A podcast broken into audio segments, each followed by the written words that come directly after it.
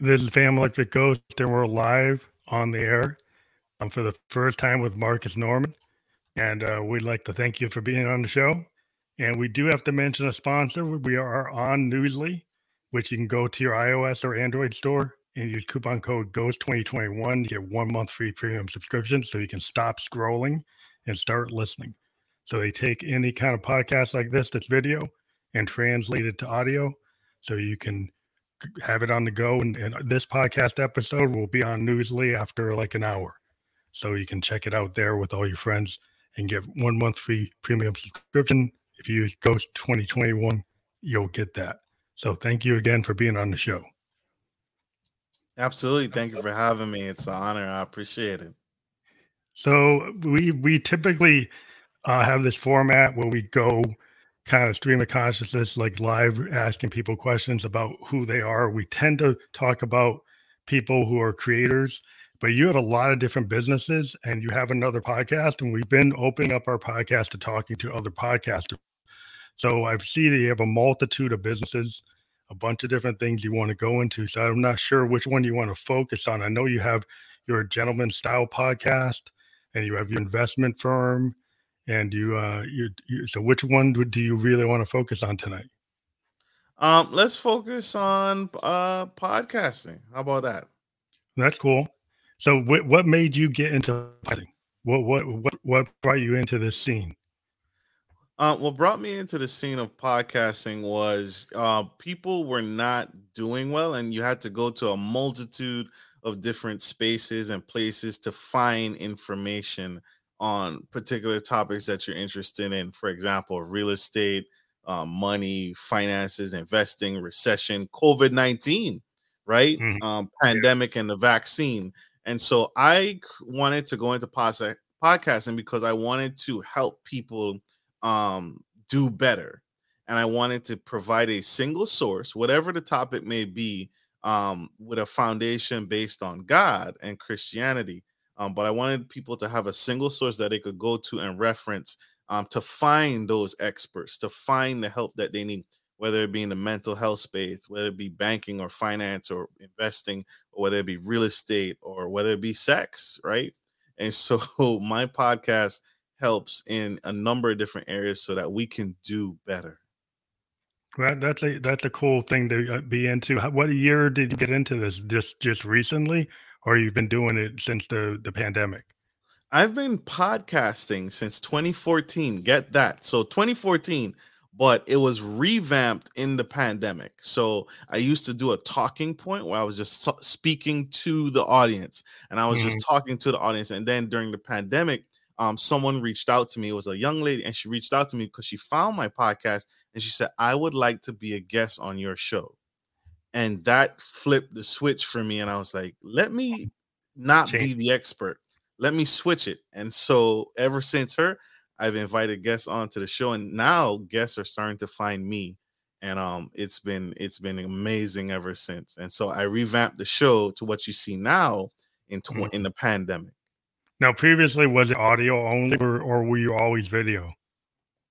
It was previously audio only with some video so mm-hmm. it was always audio. I started with audio and then I would do snippets of lives and discussions. And like I said, I was just talking to you with what I was expert in finance, real estate, and those areas. And I was just talking to the audience and, and writing down a script and talking to you.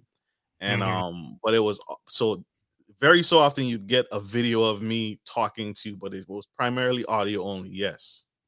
Yeah, because I started back in 2016 and I'm a primarily a music producer. And some guy found me on my SoundCloud, and he was on an app called Spearman. And Spearman was an audio app that was previous to like Anchor. And uh, I started there, and then I moved to Anchor. They actually pointed me to Anchor because I was doing all these international calls with musicians like in Australia and Japan and all these places. And then the app stopped working. It wouldn't do a call in Japan it used to it would be able to do one in Australia, and then suddenly it couldn't. So I asked them what's going on, and they say, "Oh yeah, we're, oh, uh, Apple iOS made a change, and we can't do it, but Anchor can." And I was like, that was really cool because business people they realized they couldn't do it, and they pointed me to a company that did, and I never seen that before. So I thought that was pretty cool. That is that was that was a sweet pivot. Yeah, it was it was it was really interesting. and then then I found StreamYard and I started interviewing bands and I had always been focused on bands, right? And and then I got into actors and then I got into influencers, then I got into other podcasters, and now I talk to mentors too. And and I thought the video gave you an element that you know I've been for years doing audio, but I really loved the video. And I wanted your opinion when you switched from audio to video. Did you really was it like a revelation in terms of like what you could do with it? When I switched to audio to to video, it was a revelation for me. It was a huge stepping stone for me because that it was next level. We always want to know what's next level for us. And so that was next level for me. It's like, okay, now I got to show my face.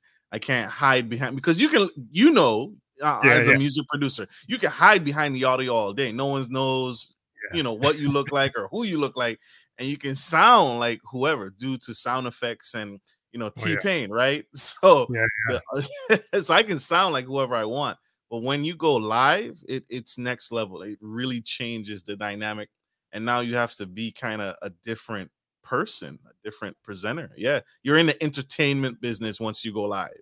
Yeah. And one thing I found is like, did you ever want to totally control your podcast and not do live and actually do it recorded and then edit or were you the kind of person said, "Hey, you know, I don't have a problem going live like a radio show. I'm going to go live." Did you ever kind of think about like I want to make it perfect, so I'm actually going to edit before I publish, or did were you always live? Uh, um, originally, so yes, I wanted full control. Um, and so I wanted that full control. I wanted to edit it. I wanted to polish it. I wanted to make it sound perfect. And you know, like I said, I had a script from my mm-hmm. audio. So I would write down what the talking points, how long I'm going to stay on a particular topic. Um, because when you go live, eh, like like you said, you, you, it's a different ball game, and you have to. You're you're you can't you can't you got to be on it. You have to be in it. Yeah. Um, you can't you can't be reading from a script because no one knows. Um, yeah, yeah. But it was it was a different atmosphere. So when I when I went live with it, um it, it made me better. It made me a better po- so a little backstory about me. My dad was a disc jockey oh, okay. and so, so you have some background. So he spoke well and he was you know he was known as mojo d and i would always hear him. He always had the latest records always had the, the the hottest songs and um just growing up listening to him honing his craft honing his skills so it rubbed off on me and so I yeah. said, I could do this. And so yeah. now, you know, this is what I do with podcasting. I'm a personality, right? You see my personality yeah. and it comes out. Well, I think it's really interesting um, because, like, I talk to musicians, and I, I, am a musician. I'm a keyboardist. I'm a, I'm a, you know, I'm a old school, like Roland, Moog, Yamaha, Hammond B3 type of guy. You know, Parliament Funkadelic. I grew up listening to James Brown. My, I'm 55. My dad had chess records he had all the Motown. He had all the all the soul records. And and my, my older brother had Hendrix. He's like seven years older. And I'm like, wow, Funkadelic Hendrix Brown. I'm like, that's it. And I and then I got into Sun Ra and Miles, and I'm like, yeah, that's it. And then I just I just I just focused on music. And uh, and then I found that music interfaces with with art you know you have to have you know deal with photographers you deal with artists you deal with actors and music videos and i started expanding you know into into now talking to other podcasters. And it, you know going live one of the reasons i like to do that is i do what i call stream of consciousness recording. I kind of do jam band jam style recording where i just do live recording and let it go onto tape and then listen and work on things. And i found that doing podcast in that manner it's kind of like you know a jazz band that goes into a fusion kind of situation. They come back to the main theme. They come back and they go in and out. And I was like, yeah, I like that. I like that. Feels better to me. Feels more natural to me. So did you? I think it seems like you had the same kind of revelation. It did. It did. Once I I did several interviews and and interviewed some folk, it did become natural to me because and I really didn't even realize how how good at it I could have been. And I was like, once I once I interviewed that first guest, my very first guest, um, I I I, I wanted more. I wanted to do it again. I wasn't scared of it. I wasn't deterred from it. I was like, oh man, that was horrible. I don't want to do it again. Like, like kind of like you, I wanted to be, perfect it. And I've mm-hmm. always been that way. I've always wanted to perfect the things and become really good at what I'm doing. And so I was I was in it. Once I once I went live with her and I did a whole episode, I literally ended the show and I was like, "Who? when's the next one? when's my next have, now you said people were coming to you, but how did you start getting guests? Like, like I found I have a way I did it, but I kind of want to hear how how did you approach? Like, once you decided you weren't going to just be the center and you were going to bring in guests, did you have like a plan on how to get guests? Absolutely not. so, so the, the the lady that reached out to me, I asked her because when she emailed me, I was shocked. She emailed me and she said, "Hey, I want to be a guest on your show. I want to talk about relationships." and I said, Shh. and and I had no setup, I had no camera, I had no microphone, I had a I, I had a, a Blue Yeti. This is the, my very first. this is my very first microphone. This is all I had, and she's yeah. like, "No, I want to go live," and I said, "Sure." I had no idea what I was doing, and I had to figure out how to go live within a week. Wow. And, and were and, you like physically? Was she physically coming to to your studio? to do it with you or doing it online? She was doing it online, similar to this, just like this. And um, I had to figure it all out in a week. wow! At the at that time, what 2014? Did you did they have a tool like Streamyard? Did they have like a restream? No. Was there so? Uh, what do you do? Like YouTube? So what I did is I did, what did I do? I so uh, 2014 is when I started podcasting. When I found when she found me, it was probably I want to say 2018, um, mm-hmm. 2017, right okay. before everything kicked off. So StreamYard was around then. And yeah, so yeah. I re- I did some quick research. I said StreamYard, there's other platforms, there's Restream, there's Zoom, and I didn't yeah. want to do Zoom. And so I wanted to, to to be able to manipulate my guests on screen and do a whole bunch of stuff. And that's how I found the platform that I am. And then I interviewed her on StreamYard, and that's what I use. Uh, mm-hmm. unbeknownst to her. I she, and she told me after the show, I laughed. She's like, "This is the most professional show I've ever been on." I said, "Thanks." No idea. I just slapped it together. No idea. Well, you did the research, and that's the cork. You know, I I did as a musician. I like this platform because I can hook my mixer up to it, and then I got this mic. And podcasting, you know, a company gave me this mic, and it's like I started getting opportunities where where like because I'm talking to musicians, I start getting gear, talk about gear, talk you know, be able to get into it. And, and I'm, I'm already knew about mics because I'm a musician, and then I knew about mixers. I said, well, how do I get a podcast mixer? So I started doing the research and figured out which one to get. And, then I said, well, I could use some of my vocal, you know, mics that I already had for for recording albums. But I said, well, there are some things I want to do with like radio type of voice and you know preamps, and I started getting really deep into all that production stuff. But you know, you don't have to. You know, when I first started on Anchor, I was just using my phone. what? You know, yeah, yeah. I was just using the phone for the first year. I just used the phone. well, that's really good. That is really good. I mean, the phone quality today is is superb, right? You'd never know. Oh yeah, like an iPhone at the time, it was doing all right. It's just not as good as what this can do. This can do a lot better, and you know, being able to use webcams and OBS and all kinds of other stuff you can use. Yeah, there's a lot of tech you can get into but I just like the the feel, and I think this was the thing. Like from going from an audio podcast where you don't see your guest, so you don't see the body language, you don't get the cues. When I started getting the video, and I actually, you know, it was really cool to actually physically see the person. And I think that did that really.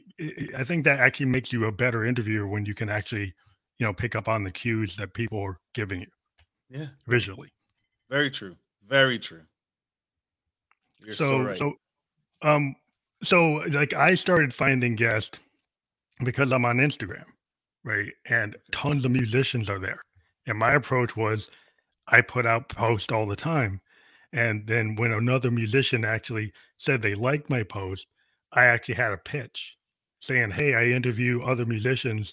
Do you want to come on the show? What's your your time zone? And I started getting people from Australia and Europe in you know Japan, like everywhere. And I was like, wow. And I just been doing that. I've done like oh, 750 episodes, you know, since I started, and it, it, just it just exploded. I mean, I've inter- interviewed two Grammy award winning producers, and they just found me. Kind of like people start finding you. Did you start getting? Is who's the most interesting person that actually came to you rather than you going to them? Um, who who's the most interesting person that found me? the most interesting. I've had some very interesting guests. I I've had some very interesting guests. I to say the least. I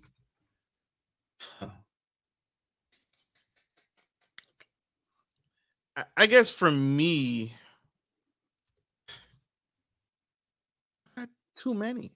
I mean, this this this. So okay, I'll give you this. Um, the most interesting guest I had. So my podcast is called Gentleman Style Podcast.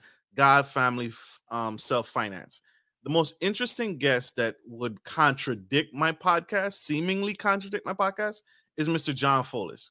He is he owned a PR company and he did a documentary, a film. He edited, created it, produced it, film on his own.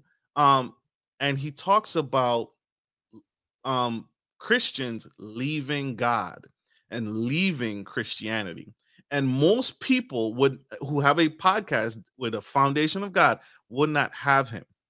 Yeah. and so when i when when when we when we chatted and when we talked he was kind of he pushed me away at first because he's like oh you're like everybody else. You're just gonna you know try and convert me. You're gonna try and get me back to christianity. I did not take that approach with him. And mm. that to date that has 8000 views. I think um that's that's really cool because like to have an open open uh, discussion. You know, some people can kind of get stuck in their lane. You know, in you know my industry, you know, people get like analog versus digital, and that's not as heavy as God or not God. But yeah, there are some people who are really crazy about it. They're like, like I'm not using digital. I'm only doing analog. And if you try to tell them something else, they're like, nope, I don't want to talk to you. so, so it's like you know, it's not as heavy as what you were saying, but I understand the kind of dynamic. Like if you you get somebody like, well, I don't want to deal with that that Jones out there, that Phantom. He's always doing all this analog stuff, and that's like old. That's like seventies. We're not. We don't live in the seventies. but it's still know? necessary and it's still reliable, right? Yeah. Analog I, I versus still, digital yeah. USB. It's more reliable. It's more clean. It's clear. Yeah, I mean that's why I have a Moogs. I got like three Moogs because there's something about it. You know, if you ask like Bernie Worrell from Funkadelic. You're like, why did you play Moog? Because it made the funk. you know, it's, it's part of that. Why did Stevie play it? Because it's it's funky. It actually has a lot of a bass. It's booming, and, and it's it's more. It has more sound uh, bottom than a digital device. It actually feels more like a real bass, something that Bootsy would play. It, that that's why you use it. Yeah, I agree. I agree. See, this is the DJ talk. See, he's speaking to my inner um a DJ uh disc jockey in in me. Uh, and dad, I hope you're watching. So I hope I'm making you proud right now. but my dad so, would love so on, so on your show, you you said you do like culture, relationships, uh dating, and everything in between like so like what's the most popular topic or does it doesn't matter because you're kind of you have a very wide canvas of what you talk about. Do you tend to have more like shows about dating or or relationships or does there, is there any particular area that you're you find yourself doing more than others? Um so no particular. I, I, I think i do very well in spreading it out. To date my most viewed interview that i've done is an interview I did on real estate, and real estate has been a topic since the dinosaurs. I feel like everybody has a real estate podcast. So that interview um has I think it's over like 30,000 views right now. Um mm-hmm. and is and is continuing to rise. But I think I really specialize in the taboo, right? The unique. So a very powerful interview that I did um that's doing well is also is how to start your own ATM business.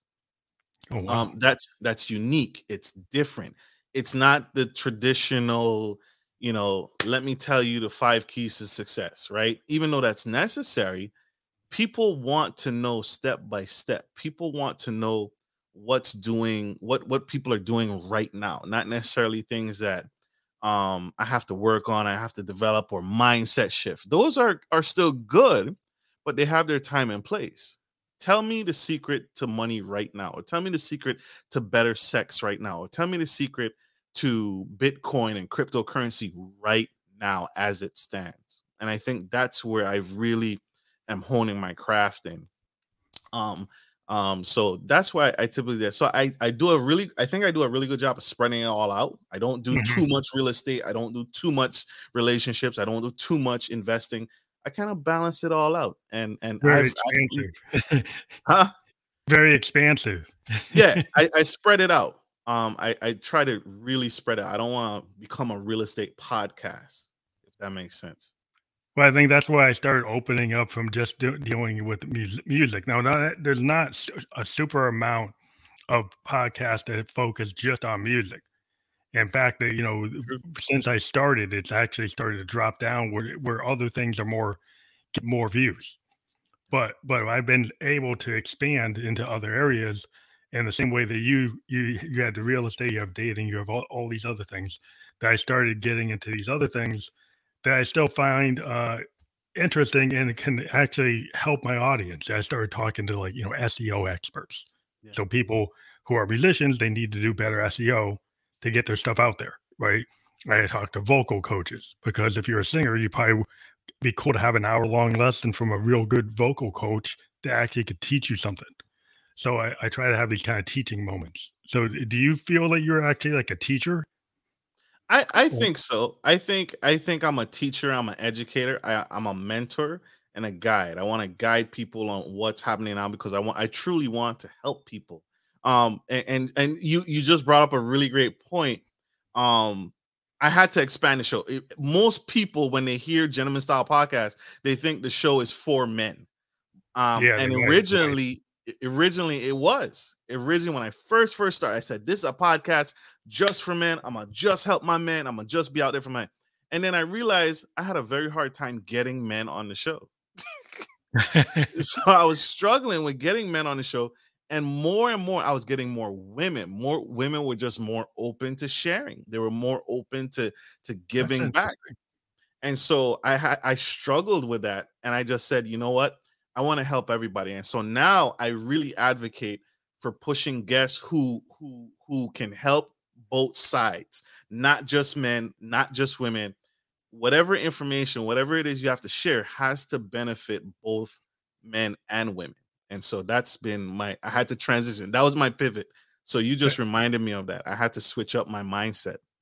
That's very interesting because like one of my big um kind of claims of fame is like I tend to interview 80% of my guests that were musicians were female singer songwriters that were emerging artists worldwide that weren't getting attention because they weren't getting booked on like the typical uh, music podcast because they were only wanting to talk to the guys.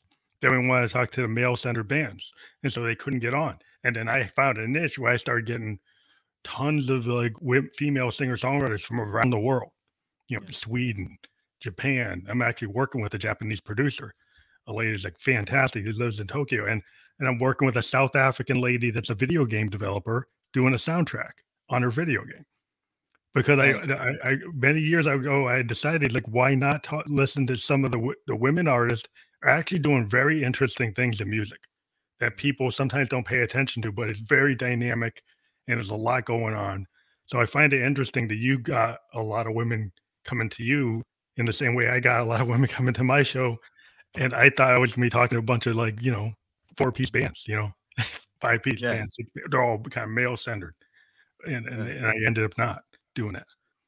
Yeah, I, I, that's. I'm glad to hear it. So I'm not crazy. You just help me make sure that I'm not crazy. So that's my sounding board. You help me realize that you know, and it, it it's strange, right? And and I don't know what it is. I can't pinpoint it yet. I have my suspicions as why, um, more women are just prone to sharing, but you know, that's neither here nor there. But that's that's that's the nature of it. I hope it changes um because I'm very open about what I do.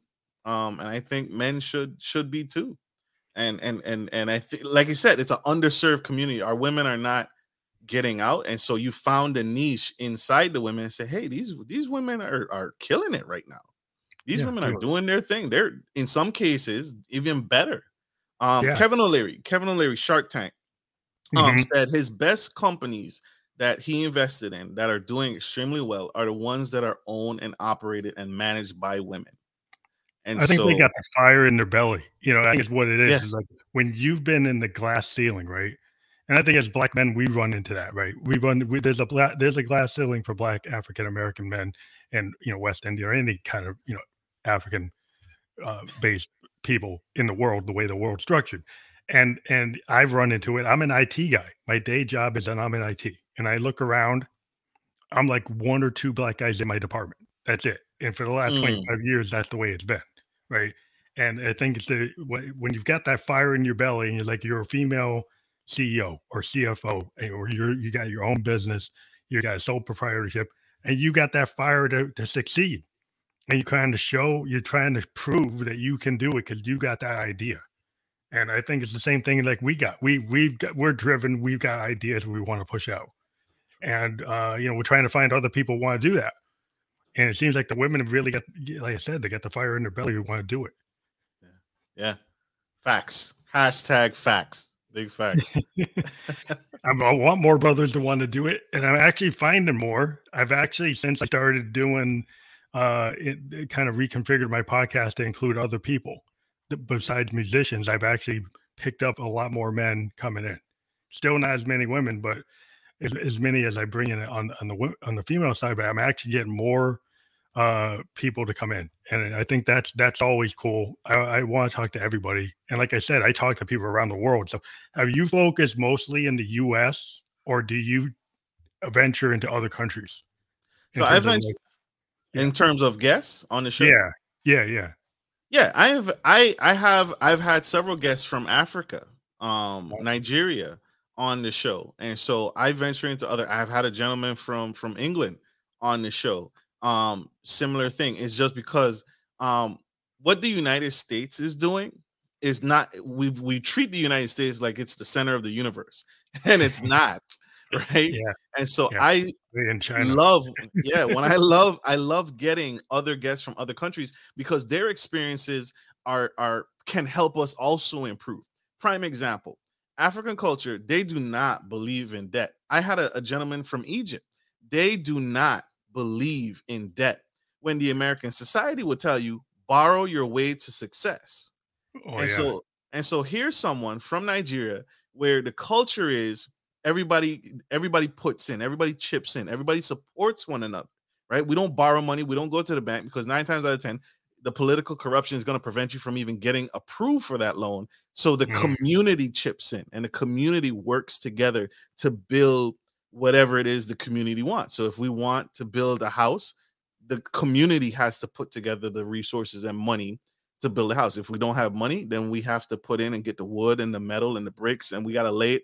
Who's a good brick builder and all that. So having that mindset can help us, I feel strongly, improve our situation. We're at what the national deficit in the United States is what over a trillion dollars in debt.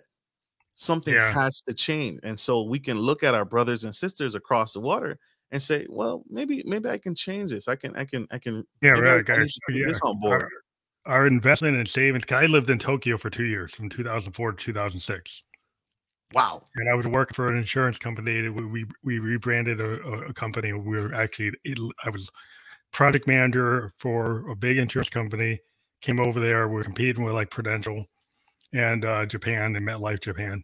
I was actually with Hartford Life Japan, and uh, I was there. And what we had found is the Japanese retirement community. The Japanese post office a- acts like a savings and loan and and what the big companies like Mass Mutual, um, well, the Prudentials of the world and the, the MetLife's, were trying to pull that money out of the Japanese post office and get these people to buy IRAs, universal life products, all kinds of variable life products to get that money. And we had resistance from the from the Japanese market. They were like, "We don't care." These retirees were like, "We don't want to buy that. That's that's Gaijin. That that's an American company."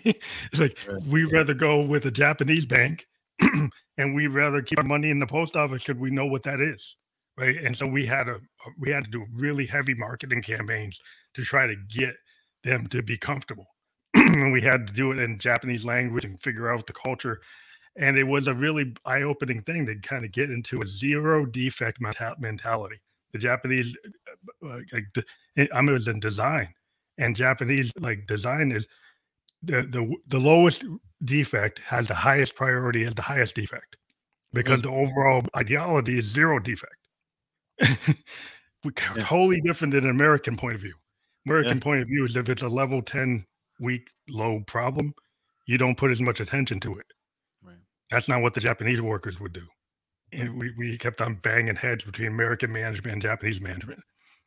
It's, it's perfection, right? It's the culture. That's why Toyota does so well, right? Toyota, that car is built very, very well um, because they designed it and they they believe in, like you said, just because this is a small problem, well, let's fix the small problem. And they're gonna continue to work on it, work on it, and improve it. So you're right. Yeah.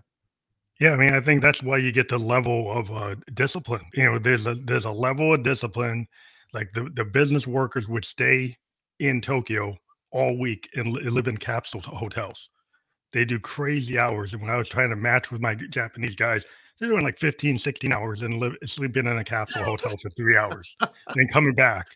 I said, weren't you just here? Yeah, weren't you just here? Like, yeah, I just took a nap and I'm coming back because I got to finish it. Because it was like that whole thing. They had they had this belief that goes back to their like really samurai culture and the Bushido culture and Shintoism is that they have a lot of pride in what they do. Yeah. And having a defect shames them. Like they don't feel good about it. They don't like, ah, well, yeah, I can work on that. No, they, it's like super important and it actually taught me a lesson in terms of when you're working, you should really care about what you work. And my grandpa was a coal miner mm-hmm. and he built his own house because coal miners had to be plumbers, electricians, carpenters, everything.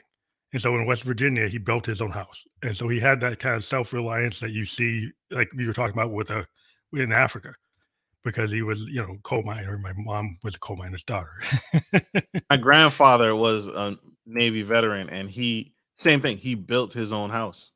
So yeah, that that hard work, that that that that mindset, it's it's yeah, you're so right. And and then Japanese culture, um, just speaking to what you just said, I I think it's incredible in Japanese schools.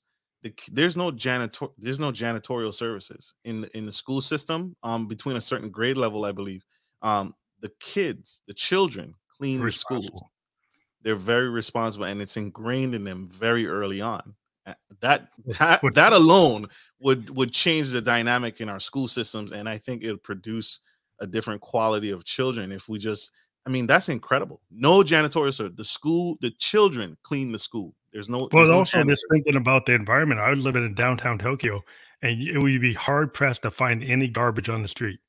And i was there for two years from 2004 to 2006 and it wasn't a joke. They did not litter like Western, at least U.S. people do. They just throw their McDonald's, they throw whatever. They don't do that. And then they also had a thing that was very interesting. They kind of all they were all walking down the sidewalk in the same direction, and you could always tell somebody that was a foreigner or a gaijin because we're walking like the wrong way. When like because like everybody's walking like you know south and they're and Americans walking north on this in same side of the sidewalk and they they, they decided like this is this direction should, should only be south that's it. And everybody did it. And and they, they very much can get, are willing to uh not um you know be so individualistic. They they they're willing to be more communal which i think was was a big revelation to me when i was in society. They had a tendency to be more kind of socialistic but they're they're capitalist society, but they have socialistic tendencies, which is interesting. Right. It is. It is. So right. But I think it's just cool to experience different cultures because sometimes we do get a little xenophobic. You know, we do think we're like we're number one, we're number one, number one, and then when you check the math scores, no, we're not. True. You know, you know, you take other countries and people know five languages and we know barely one. It's true. it's true. We're not we're not remaining competitive anymore. And and you know, I, and don't get me wrong, I gotta put this disclaimer out before I get jumped. But I am I I love the United States. I love living in the United States and being born and raised here. Um, but the the trend, the trajectory that we're on, we cannot remain on it. And because we won't, I don't think we'll remain the superpower if we continue to do and make the kind of decisions we have um, that we have been making. Um, I was in the Navy myself, and so like in the Navy, um, you see the Navy ships, um, and just experiencing that for myself. And then I had the opportunity to tour a Japanese submarine. Um, their sub their submarine is night and day, not just in in in cleanliness or anything like that, but just as technology that they incorporate into their system. Um, am I saying that they're better than us or anything like that? But they, like you said, that perfection mentality, keep perfecting on something, even if it's the smallest thing. It showed. It really showed, and it was night and day when I went on board that Japanese submarine and just seeing it's like, wow, we we are we are slowly we are lagging behind big yeah, I mean, if you, big way. I mean, if you, yeah, you check out Tokyo and you look at Boston or you look at New York, and I was there for two years, and it was it had such high technology, and then it had the classic Shintoism temples.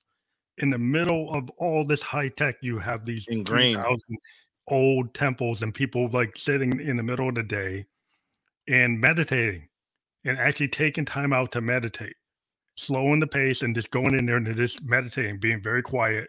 And you're like, wow, that's really interesting to have all this high tech and still have this tradition that goes back thousands of years and have it kind of all happening in the same place. And I think it was just a big revelation to me in terms of how you can, you know, have spirituality, how you can have have like sense of calm, of realizing that if you're going to work that crazy, you do need to kind of calm yourself. You do need to do meditation. I, I found the Eastern practices actually are very good uh, for, for you, you know, from a mind point of view. Um, I, I just thought that it just was a big, big change in my life when I was living there. Now I want a plane ticket. Now I, I need to go over there. That's what you've done. You've done it. You've convinced me. I need to go over there again. Yeah, well, I need to check some other places out too. But um, one of the things um, that really interested in podcasting was just because of COVID, the the ability to still connect um, to people. Did you find that that the, your connections became, you know, exponential? Like once I met some one person through a podcast, then I I got in touch with their their their circle, and then they got me in touch with their circle, and then they just kept on cascading. And is that how you are able to kind of keep on growing your podcast? I, I think through the connections, yes, because one thing leads to the next, right? So I've gotten um referrals to people and people are like, hey, come I, I need you to check out this guy. I need you to see what this guy is doing because you, Marcus, you and this guy will go great together. And so um when the world shut down and people could no longer physically go to you and meet you or speak on a, on a stage and have those same connection points, we we gravitated to podcasters um youtube google netflix all these um entertainment industries blew up because people were now at home and so yeah i i did experience that and it was a huge thing now i, I put that caveat out there that i'm an introvert by nature and so sometimes people would see what i'm doing and they would want to connect with me or they'd want to talk to me or they'd want and i had to learn because i was growing i had to learn that as I grow, I have to kind of put some space between there. Mm-hmm. Um, because I, I also caught COVID. I was hospitalized for, for a month. And when I caught COVID, I watched a television show. They had it on a loop. And the show was um, how a social media influencer grew and one of her fans killed her just oh, because oh, yeah. they they loved yeah. her so much. Like it's mm-hmm. like I gotta have you, I gotta have you. And so I realized as the podcast grew, that I needed to put kind of a, a, barrier between these. Hey, Marcus, come over here and fly out to New York or fly to DC. Or Marcus, I want to meet you. I'm like, okay, mm-hmm. buddy, I need you to yeah, step it. Yeah. yeah. So well, I think that yeah, happened too. I've always kept it virtual on the podcast. I've never physically met anybody on the podcast just because of that. Because there's a whole history of music where there there were famous. There was a famous female musician that had the same kind of situation she was always signing all the autographs on the merch table. And a crazy fan came up to her, signed that, and he, he shot her. And, you know, musicians, we do have to worry about when we do live shows that you get that fan that stand, you know, that just like they just want to believe everything. You know, Lennon, we lost Lennon because of that. So there's there there's there's always got to be some security when you're dealing with with people because you know not everybody is is your friend. You know, they might seem to be, and I like to be open, but you do have to have sense of security for yourself and your family. I've always tried to keep a barrier to a certain extent. I want to be open, but yeah, you do have to be mindful of you know not everybody's a, a friend. definitely, definitely. Or just some some people are just not in a frame of mind, right, yeah. to to to handle to handle um the the connection that connection. Sometimes people are just they don't connect well and they don't blend well. So yeah, I I yeah, very true, very true. You're so right.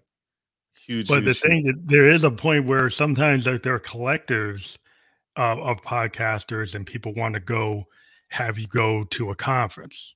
And I think that's appropriate, right? Like so, so if you've got a bunch of me- a mentor conference or an influencer conference, and you get invited, right?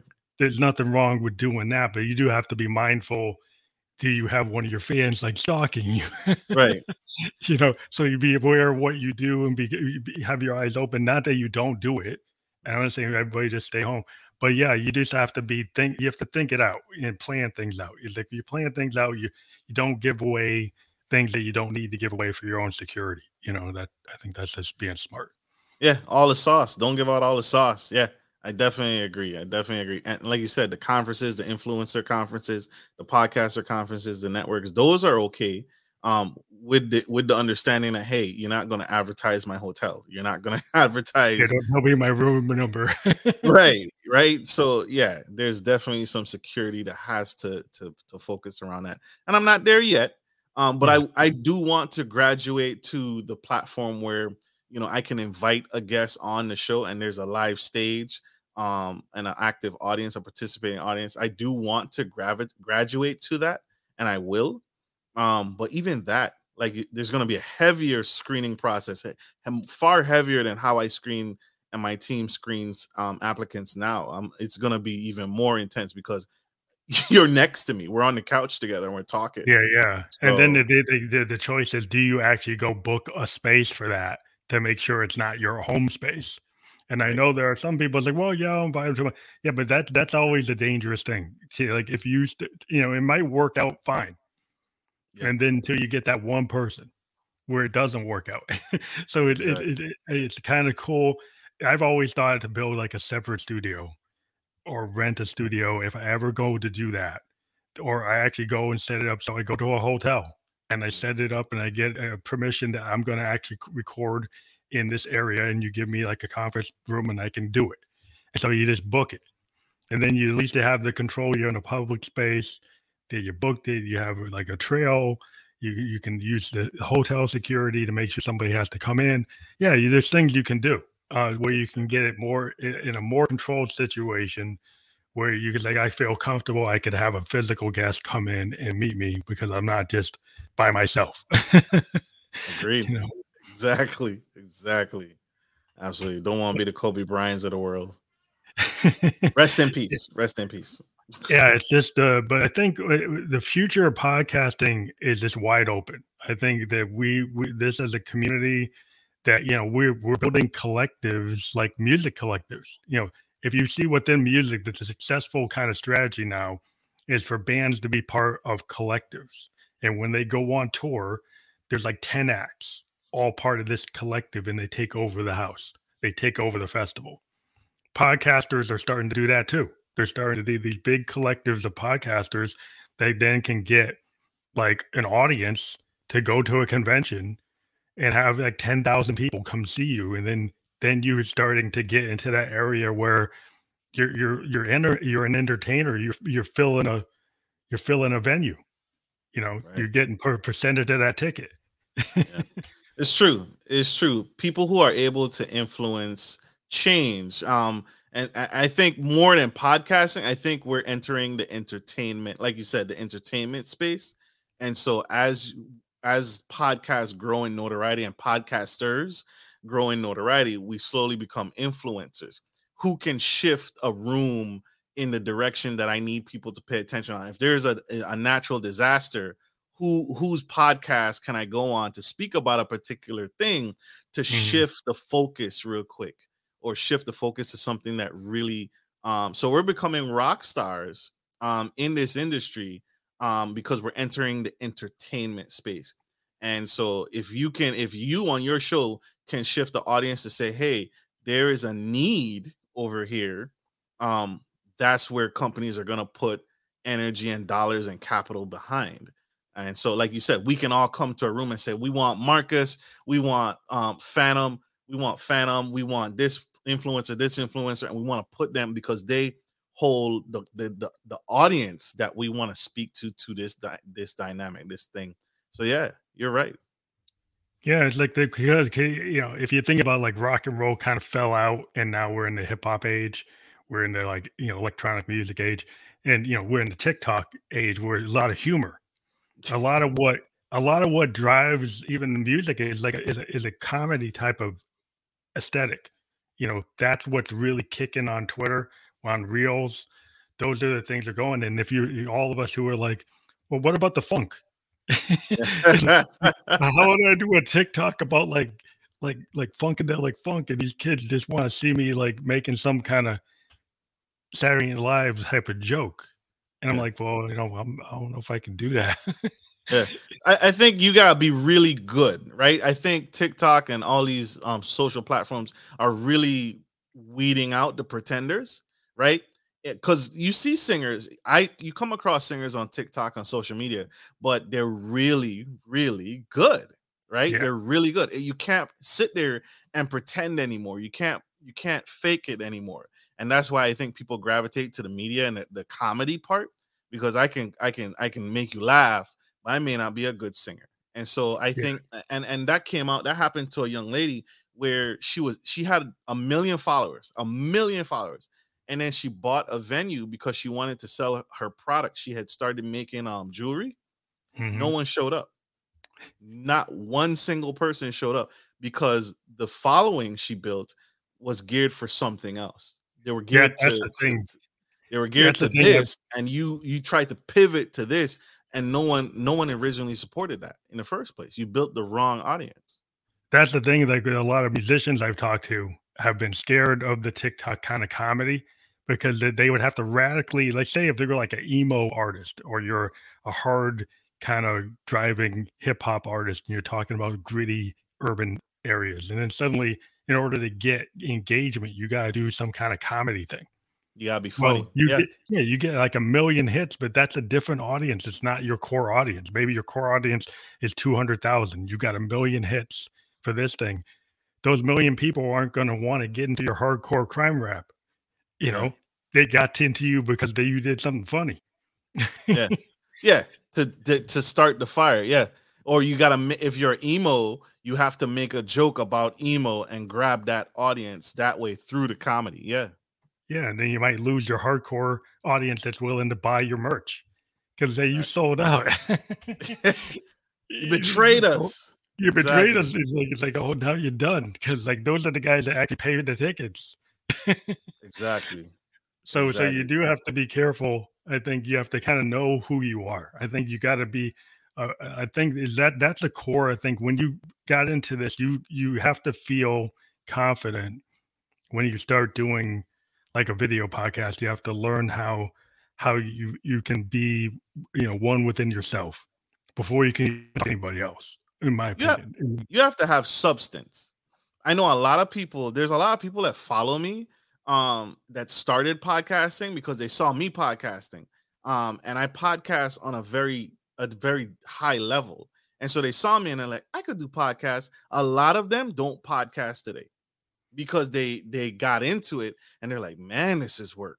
How does because they thought they could do it and they Mhm. didn't have the material to stay in the game they didn't have the the the core the substance to stay in it so same thing like music if you don't like you said if you don't have it in here if you don't feel it if this is just a trend if this is just a hobby um you're not gonna you're not gonna last you're not gonna stay in Yeah, Ag- you get the again i've been here you- yeah, a one hit wonder. And, and we've seen many of those, the little bow wows of the world, the chingies of the world, the the the just in and out, the lollipop um girl. my hip hop. What she said? My hip hop is popping. My hip hop is cool. You didn't hear about none of those off. Uh, um, but it's typical trend. In, well, I mean, even going back to Motown days, like the the trend in music always was like the writers would pass a song around multiple bands within Motown, and multiple bands would do it until one of them hit, and then that song unless you know it didn't always mean that that whole band's going to be successful. It's like that's a Smokey song, or that's a Marvin Gaye song, or that's a, that's the, the Funk Brothers wrote that song, right? True. So it's gold, and anybody who sings it right is going to get gold. But you got to do it right. True.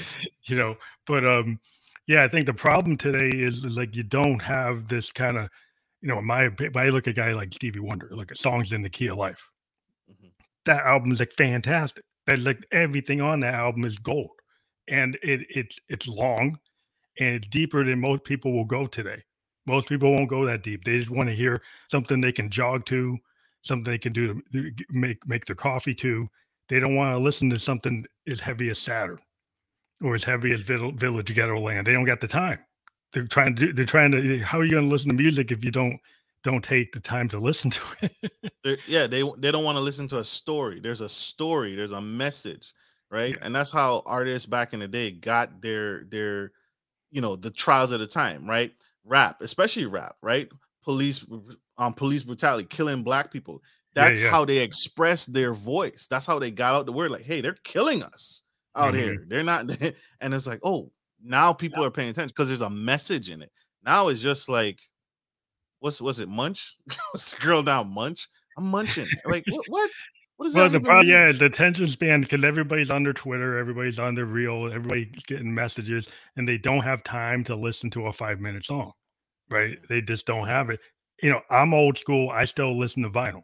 I still listen to my eight track. I will listen to the whole thing, but that is not what the kids listen to. They listen to like two minutes. You know, I'm listening to the eight track version of songs in the key of life because I still have it. It still works. And and oh, um it's it is to me it's like I don't know, my papa got me into that. He would make me sit and listen to a whole Nat King Cole record. He'd make me listen to Marvin Gaye, what's going on, the whole thing. He said, You need to listen. Don't no, I don't want you reading the comic book. Don't be reading doing anything else. Listen to the record.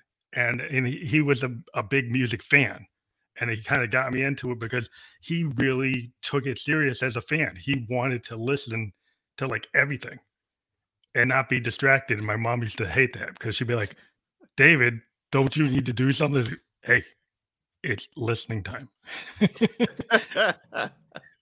you know, but love it. We need to cool. get back to that. I think some kids are into it. They, they do listen to vinyl. They get it. They know you don't skip a vinyl. You know there are kids who like to go buy vinyl and some of those kids are engaging artists like my myself and people who are more serious. But yeah i mean it's kind of like you know candy music or like i call like fast food music. You know that's the kind of we had the fast food structure to music where it's like oh get it while it's hot and then it's gone. Yeah. get in get out. What's what's next? Yeah yeah, well, that's a, that was the other thing too with cassettes. Like I remember having an old cassette player. Like you couldn't skip to the next song. You couldn't. You had to listen to that song, let it play.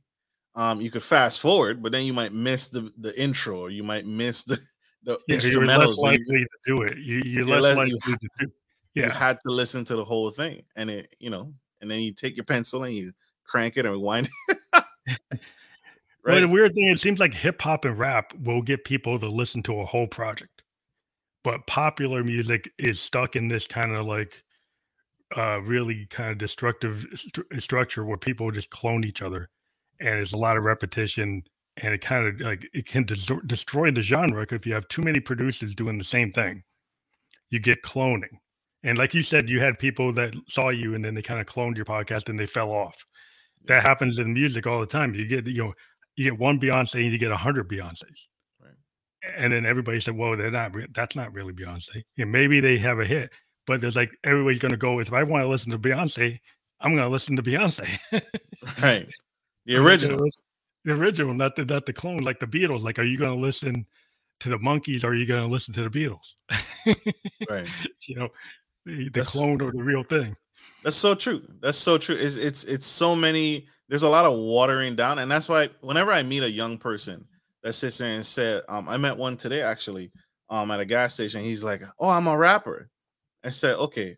I mean, and to me, I don't want to kill his dreams or aspirations, mm-hmm. but unless you really have something different to talk about, or you have an edge or a voice, it's the same. It's it's it's and and I I feel for for young men or young women who sit there and say, "Oh, I'm different. I'm I'm my rap is fire. My rap is hard." Well, what what makes it hard? What are you talking about? Are you talking about sex, drug, um, bees and hoes? And what are you talking about? If it's the same thing, it's the same thing. It's been yeah. done. So what yeah, else it, you got? You know, it, like to me, it's like if you look at it like a De La Soul, La mm-hmm. Soul approach rap from a psychedelic kind of point of view, which was super unique even to this day. Three foot feet high and rising doesn't sound like anything else. Nobody really sounds like them. Prince, right? public, yeah, Public Enemy with with the Bomb Squad. Yeah, they were using noise they were using really interesting samples that are on top of samples on top of samples to a point where their structure of their samples is art in itself. It, like music producers look at how they did it, and it's not just like Ice Ice Baby. It's actually really layered, understanding that music and pay, pay, putting things on top of each other. Like Dr. Dre does that too. But there, there's a certain level of artistry to certain levels of um, that type of clip based work and some people are lazy and just take a beat, a beat like Ice Ice Baby, which is a Bowie Queen song, and then just put different lyrics on top of it. Right. Or do you do something more intelligent and you actually try to create something that has some kind of what are you saying? Like you said, are you saying something unique that has never been said before, or your take on it that's unique because you're coming from a different perspective? If you're not, then like what are you doing? Nothing. The same thing. Same yeah. thing. You're right. You're so right. Well, I think uh, we've almost hit an hour, and that's with our distributors. They kind of like us to keep it to that. So I know we've had a good discussion. It's gone in different directions, kind of like I like to do the jam band type of thing. So I hope everybody has, has liked what we've done here today. We do have your link to your YouTube um, channel there, and we want to make sure everybody checks out the link. It will be clickable when it gets published on Spotify podcast and when it's published um, the final publications on Twitch, Twitter, YouTube, and Facebook. You'll be able to click that and do support the people that we uh, have on. And I do encourage everyone to check out your your podcast because you know and subscribe. This is one big thing I always try to tell people. If somebody's got a YouTube, take the time to hit the subscribe button. Because if you took the time to watch it, please take the time to subscribe. It's very important to the individual creator that's out there. So I hope that you can do that. I love the fact that you came on the show today. Thank you very much. Thank you for having me. It is a true honor. Thank you for for having me on your show. An incredible show. This has been incredible. This has been great. Thank you.